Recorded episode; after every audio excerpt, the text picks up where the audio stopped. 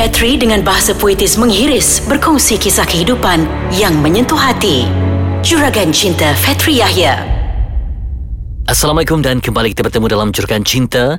Bertemankan saya Fitri Yahya untuk hari ini yang pasti memberikan anda inspirasi dan panduan dalam kita menggerakkan hati dan perasaan dalam sebuah perasaan yang dinamakan sebagai cinta yang sukar untuk ditafsirkan. Dan semua cinta mahukan bahagia. Dalam ais kacang kali ini saya akan berkongsi sesuatu yang bermakna daripada insan yang saya temui yang pasti memberikan makna yang cukup berbeza tentang takrifan cinta. Dan saya akan bersama dengan Cik Sheila yang berusia 32 tahun. Assalamualaikum Sheila. Waalaikumsalam. Ya, dan Sheila nampak macam tak berapa sihat ya? Ah, oh, penat. Okey, tak apa Sheila. Jadi hari ini kita berbincang tentang kalau tak bahagia, tinggalkanlah. Dan semua orang mahukan bahagia. Setiap perjuangan, setiap yang kita laburkan dari segi wang, masa, tenaga, semuanya mengharap kepada kebahagiaan.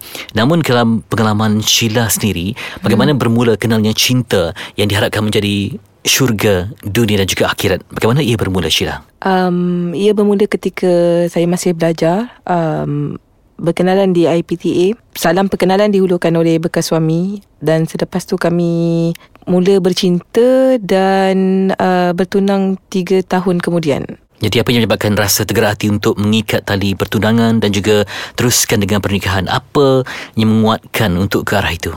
Um, saya merasakan dia seorang lelaki yang boleh membimbing saya. Uh, lelaki yang ingin berjaya dalam hidup. Dia ada cita-cita begitu jelas tapi um, banyak rintangan yang dia perlu hadapi lah dari segi keuangan dan sebagainya. Mm-hmm. Tapi, Jadi dalam hmm. meneruskan hubungan itu bagaimana mengharapkan melihat dari segi carta kebahagiaan itu ada turun naik ataupun menguji kesabaran puan? Um, boleh kata sentiasa menguji kesabaran. Um, mungkin pasal saya kahwin ketika berumur 23 tahun um, dan dia sudah berusia 32 tahun pada ketika tu. Saya rasa saya yang lebih kepada uh, cuba untuk menjadi orang yang dewasa dalam perkahwinan tu. Ya, menyusun segalanya. Sheila kata demikian. Walaupun sebelum saya nampak dia seorang yang bercita-cita tapi dia tak ada usaha untuk realisasikan apa cita-cita dia saya terpaksa rasa macam ambil alih dari segi kewangan dari segi uh, pengurusan. Pasal mula-mula saya tak nak anak tapi dia nak. Bila dia nak so saya ikutkan because um, rasa isteri kan ikut. Tapi bila ada anak pun macam contoh dia tak jaga dia ignore anak tu menangis ke sakit. Maksudnya dari segi tanggungjawab dan kematangan Sheila? Hmm, betul. Walaupun usia kami beza 8 tahun tapi kematangan dia tak ada rasanya dia sekadar um, bernikah tu untuk memenuhi tuntutan lelaki je. Dari segi umur 23 tahun mungkin belum bersedia untuk cahaya mata? Hmm, belum lagi mungkin tapi bila dah ada saya terima dan saya jaga amanah tu. Ya, jadi apa menyebabkan rasa kuat untuk berpisah, menotahkan hubungan? Setelah apa yang saya korbankan untuk dia, di penghujungnya saya dapat tahu dia jalinkan hubungan dengan isteri orang. Hubungan yang sehingga ke ranjang. Jadi um, saya rasa sampai situ je kot. Saya mampu bertahan. Sebelum saya lebih berdosa sebagai seorang isteri, lebih baik saya putuskan. Apakah Sheila jenis seorang yang memberi peluang sebelum ini? Pernah. Pasal sebelum ni pun dia pernah buat. Jadi saya bagi peluang kedua dan dia tak hargai peluang tu. Mm-hmm. Jadi adakah menyesal memilihnya ataupun dia menganggap sebagai satu takdir yang harus diterima dengan tabah? Saya tak pasti nak definasikan tabah tu macam mana. Kadang-kadang rasa menyesal pilih dia untuk saya jadikan seorang suami. Tapi bila pandang pada dua orang anak yang kami dapat sepanjang perkahwinan ini, saya rasa mungkin itu yang Tuhan dah aturkan untuk saya. Ya, apakah ini juga telah menyebabkan Syira menjadi semakin kuat bila melihat adanya cahaya mata sebagai azimat untuk teruskan kehidupan? Betul. Mungkin kalau tak ada anak-anak saya mungkin saya pergi jauh dah kot. Tapi sekarang pasal fikir anak-anak tu lagi penting, jadi saya tahan. Kita akan bersambung berbincang dengan Sheila menyelami emosi dan juga detik yang suram dalam kehidupan. Namun ada sinar yang diharapkan. Semuanya selepas ini dalam Juragan Cinta Ais Kacang. Kembali kita luahkan cinta dalam curagan cinta bertemakan saya Fitri Yahya untuk ais kacang. Ais kacang rasanya manis tapi cinta tak selamanya manis seperti yang kita harapkan. Dan masih bersama Sheila yang melihat kejadian yang begitu menyakitkan jiwa bila mengetahui suami yang diharapkan menjadi amanah akhirnya curang di depan mata. Jadi Sheila bagaimana bangkit dari segala kesedihan dari segi kemurungan dan sebagainya? Apa bagaimana ia bermula untuk move on itu Sheila? Saya memilih kerja untuk melepaskan tekanan. Even selepas jatuh talak pun saya terus ke office. Saya tak nak pilih untuk berada di rumah pasal nanti hanya kesedihan dan saya tak nak ibu bapa saya pun sedih tengok saya kat rumah menangis dan tentu hala. Ya, sedih tu sebab sayangkan hubungan ke macam mana Sheila? Sayangkan hubungan yang dah 10 tahun yang kadang-kadang rasa macam dah buang masa selama 10 tahun untuk hidup dengan dia. Habiskan masa muda saya tapi um, saya rasa tak apalah masa tu mungkin Allah akan ganti balik dengan yang lebih baik. Macam mana nak hilangkan bayangan bagi seorang yang dah pun lama dalam jiwa kita yang pernah susah, pernah senang, pernah membina kehidupan, pernah ada cahaya mata? Macam mana nak hilangkan? Sebab ia mungkin kita bukan komputer ya yang boleh delete perasaan. Jadi macam hmm. mana nak teruskan tu? Saya rasa lebih kepada perasaan benci. Jadi saya memang um, tak fikir tak nak fikir fokus pada benda-benda lain. Saya start um, keluar balik dengan kawan-kawan tapi still lah bawa anak-anak supaya anak-anak tak terabai. Uh, keluar dengan family, saya start spend money on apa yang saya suka instead of sebelum ni bantu dia dengan kewangan keluarga. Ya, benda tak ada dengan perkataan seperti biar awak hidup? Uh, pernah.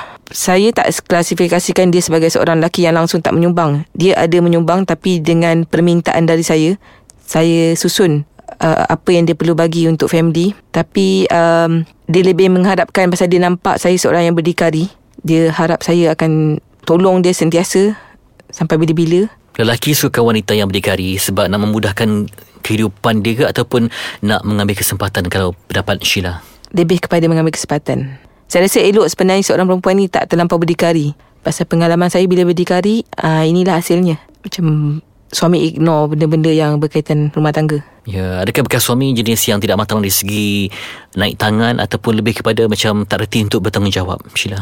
Dia tak pernah naik tangan pasal pernah hampir naik tangan tapi um, saya ada ugut dia yang saya akan laporkan pada polis dia takut. Tapi dari segi uh, kata-kata kesat tu memang selalulah saya dimaki dan saya tahankan pasal fikir dia adalah suami. Ada hubungi wanita yang terlibat dalam skandal cintanya untuk memberi amaran dan sebagainya? Ada. Ada. Jadi, saya tak bagi amaran. Cuma saya nak tahu perkara yang sebenar. Duduk hmm. perkara sebenar. Uh, bila saya dah confirm, saya dah dapat segala bukti. Dari handphone, dari um, apa-apa je yang dia pernah delete sebelum ni. Lepas tu baru saya filekan cerai. Ya, jadi apa reaksi wanita berkenaan? Uh, dia terus hilangkan diri mereka sama tempat kerja dan um, lepas tu pun bekas suami saya dia dah berhenti kerja dia pergi lari tempat lain tapi um, tak pasti setakat ni sampai mana. Jadi anda melihat ya sebelum ni mungkin lihat di drama dengan cerita baca berita tentang kecurangan. Tapi berlaku di depan mata apa yang dapat anda simpulkan sebenarnya bila kecurangan ini sehingga ke peringkat sampai ke ranjang terjadi pada diri anda sendiri? Saya rasa sebenarnya kalau ikut um, dari segi tanggungjawab suami isteri sepatutnya ada poin masing-masing lah. Saya sendiri ada kelemahan uh, selepas saya bersalin tu saya ada postpartum depression yang membuatkan saya mengelak untuk bersama dengan suami. Tetapi suami tak nak memahami perkara tu dan dia menjadikan itu sebagai alasan untuk dia cari perempuan lain. Mm-hmm. Jadi saya rasa persefahaman uh, komunikasi adalah benda yang penting dan suami isteri jangan sesekali tidur berasingan walaupun atas sebab anak. Jadi bagaimana anda nak keluar pada kepompong dan juga cingkaman ini? Berapa lama ambil masa untuk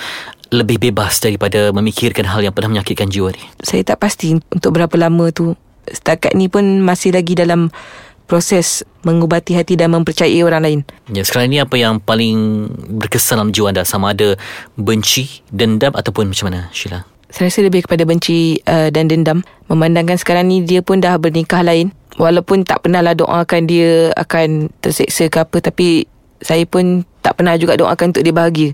Apa jadi kat dia tak penting lagi untuk saya. Ya, jadi anda sekarang ini menuju kehidupan yang lebih baik bersama anak-anak? Ya, betul. Semoga Sheila terus bahagia bertemankan menaungan rahmat ilahi dan juga mendapat lelaki yang betul-betul menyanyi anda dan semoga segala kesedihan dibalas dengan kebaikan yang tidak bertepi Sheila. Terima kasih luahkan perasaan sebagai panduan dan juga berbang kita bersama. Pesanan Sheila untuk wanita yang bakal berkahwin yang juga mungkin memiliki suami, apa yang harus kita utamakan Sheila? Uh, perkara pertama, sayang diri sendiri dulu dan yang paling penting dapatkan restu ibu bapa. Kalau ibu bapa dah cakap tidak tu mungkin ada sebab cuba selidik dulu latar belakang lelaki tu untuk kita kenali sebelum kita kahwin pasal kita bukan kahwin untuk sehari dua. Bila dah ada anak lagi besar tanggungjawab. Dia tak sama macam bercinta. Mm-hmm. Dan semoga tanggungjawab amanah dan juga cinta itu dapat kita semaikan walaupun rumah tangga luas cabarannya. Terima kasih sekali lagi untuk Sheila. Kasih. menjadi inspirasi dan pedoman untuk kita bersama. Dan sekian untuk kali ini dalam Juragan Cinta, kita melihat sisi lain seorang wanita yang berjuang untuk kehidupan. Semoga ada yang indah, jalan yang baik untuk membuka pintu hari mereka ke tahap yang lebih sempurna. Jumpa lagi dalam Juragan Cinta di Ais Kacang. Assalamualaikum.